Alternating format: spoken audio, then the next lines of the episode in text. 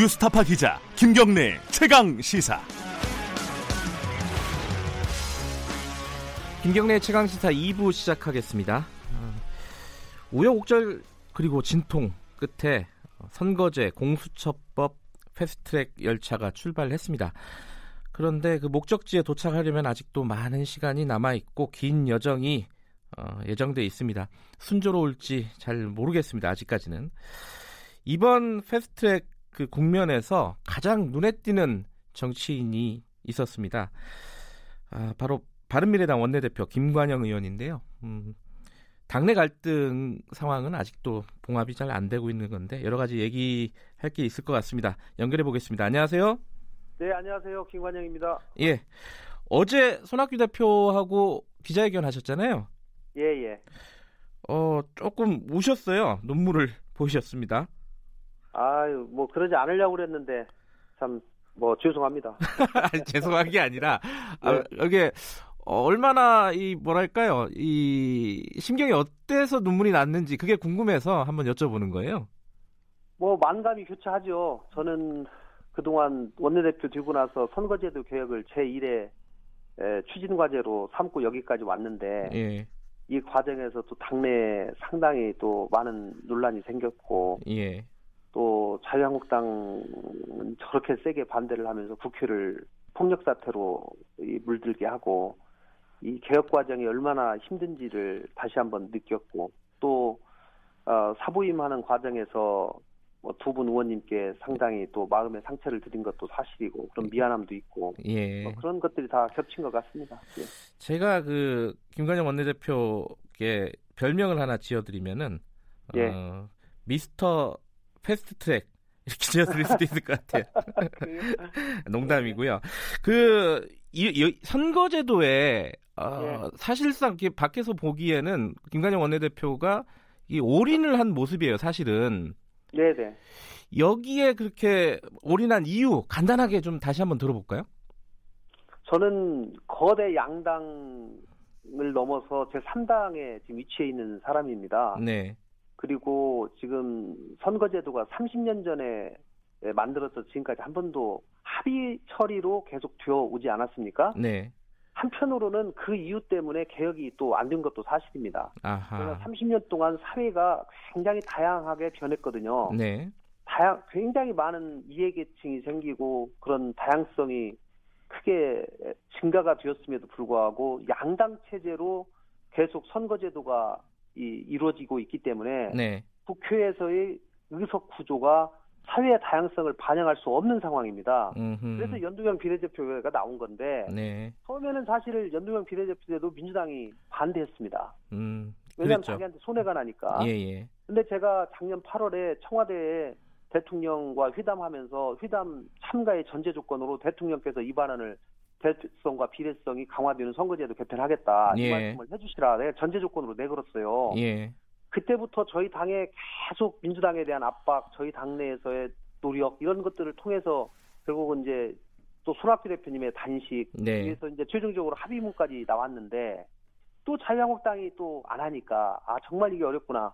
근데 다행히 민주당이 이 부분을 패스트트랙을 하자고 하니 네, 저는 천재 일루의 기회가 왔다. 이번 네. 기회를 놓치면 앞으로도 30년간, 40년간 선거제도 개편은 어렵겠다는 제가 생각이 든 겁니다. 예, 그래서 당내에 많은 의원님들하고 저희가 4시간씩의 의원총회를 세 번이나 했는데 예, 그리고 나서 어렵게 12대 11로 최종적으로 통과가 됐지 않습니까? 예, 그러면 저는 통과된 우리 당의 이 합의된 추인안을 예, 집행하고 이행해야 될 또 책임이 있는 사람입니다. 음, 음. 그렇기 때문에 최종 목표가 생겼고 그 결론이 나왔기 때문에 그것을 이행하기 위해서 국민과의 약속을 이행하기 위해서 책임감 있는 태도를 보인 거죠. 예, 예. 근데 저도 사실은 이 패스트 트랙 처음 얘기를 그 녹색당 하승수 대표한테 들었어요. 이 패스트 트랙으로 가야 되지 않겠냐라는 얘기를 들었을 때, 예, 예. 야 이거 현실적으로 가능하겠나? 저는 되게 어, 부정적으로 봤습니다. 회의적으로 봤었는데 예, 겨- 예, 예. 결국은 됐어요. 됐는데 예, 그 과정에서 바른미래당은 예. 당이 거의 쪼개지는 수준까지 갔습니다. 이거 중간에 그만두고 싶었다 이럴 때는 없으셨어요?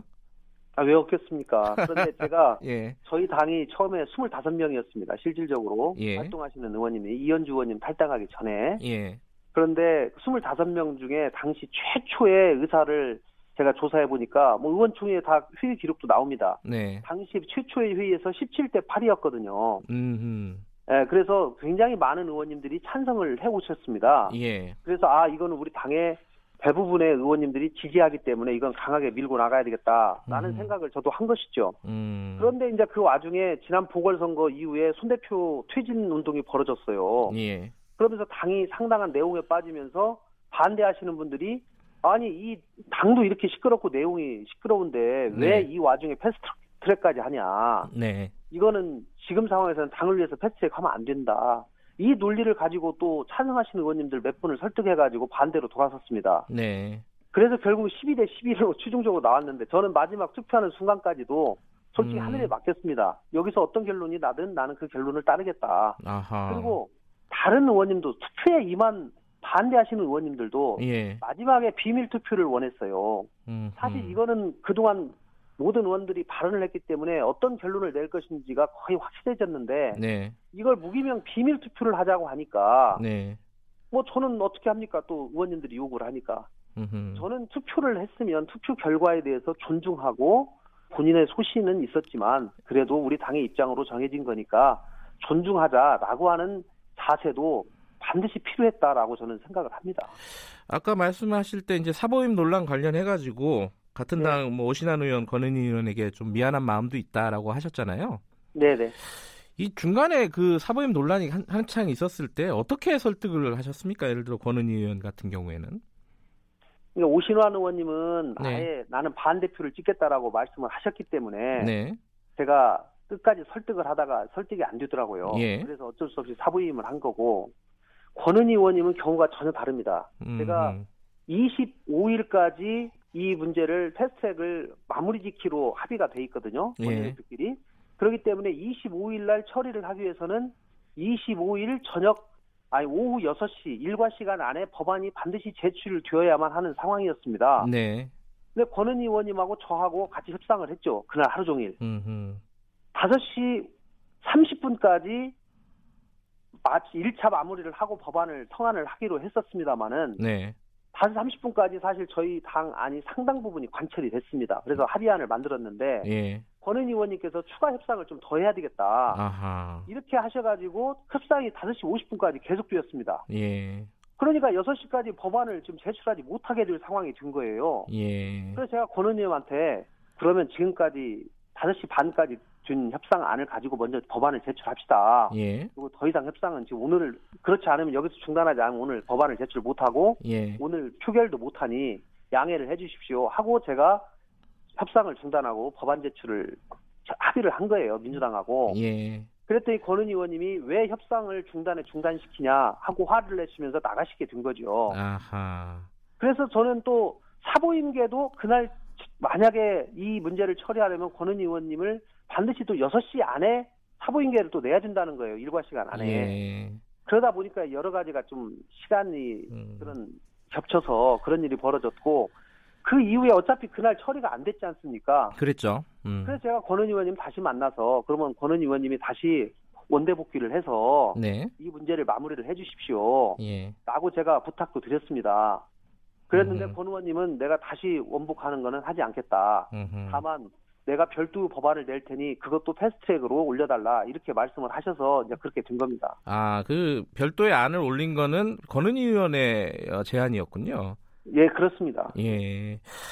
지금 그런데 이 결과적으로 패스트트랙은 성공했지만은 네, 바른미래당은 지금 어지럽잖아요, 아직도. 자, 지도부 사태로 나오고 있고요. 어, 바깥에서는 또 총선 미락설까지 나오고 있어요. 이게 어, 김 김관영 원내대표가 더불어민주당하고 총선 네. 공천 관련해서 미락이 있다. 이런 뭐 의혹이라고 해야 되나요? 의심이라고 해야 되나?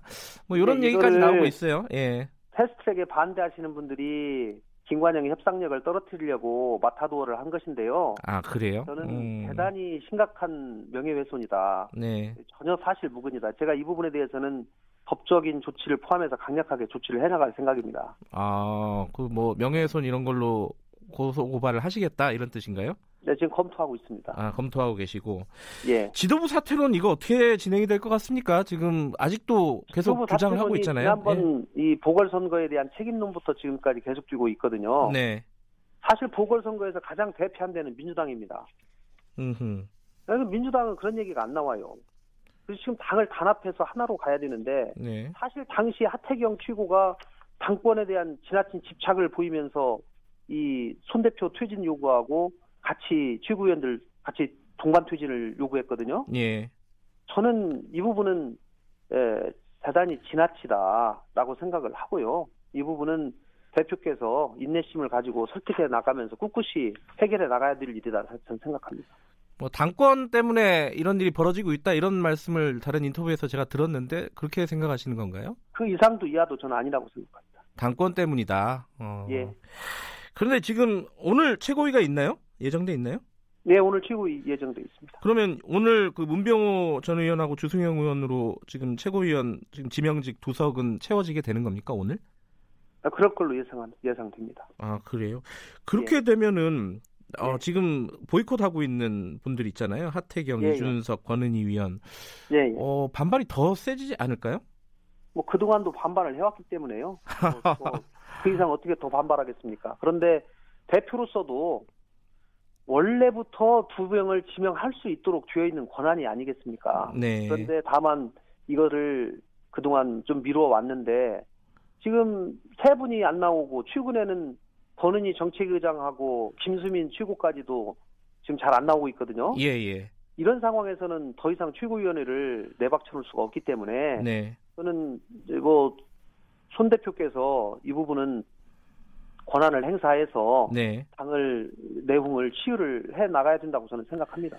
그래요. 시간 관계상 좀 간단간단하게 좀 여쭤봐야 될 것 같은데요. 오신환 네. 의원 같은 경우에는 사무총장이잖아요. 예, 예. 경질될 가능성이 있는 겁니까? 글쎄요, 저는 모르겠습니다. 그 부분은. 아, 좀 논의. 이번 이번 뭐 이 사건 과정에서 네. 진행 과정에서 보여준 오 의원님의 행동이 예. 당 대표로서는 상당히 납득하기 어려웠을 것이라고 저는 생각은 합니다. 네. 그러나 그 부분은 전적으로 당, 당 대표의 권한이기 때문에 뭐 제가 모르겠습니다. 어떻게 생각하고 계십니까? 또 일각에서 지금 나오고 있는 뭐 안철수 등판론 이거 한 번씩 계속 나오는 얘기긴 한데요. 그리고 네네. 뭐 유승민 비대위 체제론 이 부분은 어떻게 보세요? 안 대표님은 저는 지금 안 대표님을 자꾸 정치에 끌어들이는 것은 안 대표님이 필요한 한국에서 정치인들의 그, 저는 과욕이라고 생각을 하고요. 예. 안 대표님은 독일에서 조용히 활동하실 수 있도록 지금은 그대로 놔두는 것이 저는 가장 아, 중요하다. 지금은 그분을- 시기가 아니다 이런 말씀이시네요. 예, 그분을 음. 지키는 것이라고 생각합니다. 유승민 비대위 체제론 이- 이건 어떻게 보세요? 그 당에 뭐 총리가 모아지면 어떻게 될지는 모르겠습니다만 지금 네. 뭐 비대위를 논할 단계는 아니지 않습니까? 지금 음. 손학규 대표가 9월 달까지 당 지지율이 안 되면 사퇴하겠다라고까지 말씀을 이미 하신 부분이기 때문에 네. 저는 저 그때까지는 좀 지켜보면서 하는 것이 어떨까 싶습니다. 그 마지막으로요. 네. 내년 총선 관련된 그 전망을 좀 여쭤봐야 될 것 같은데 이몇 예. 가지 얘기가 나오고 있습니다. 한국당하고 선거연대가 필요하다라는 쪽도 있고 민주평화당하고 뭐 합당 얘기도 있고요.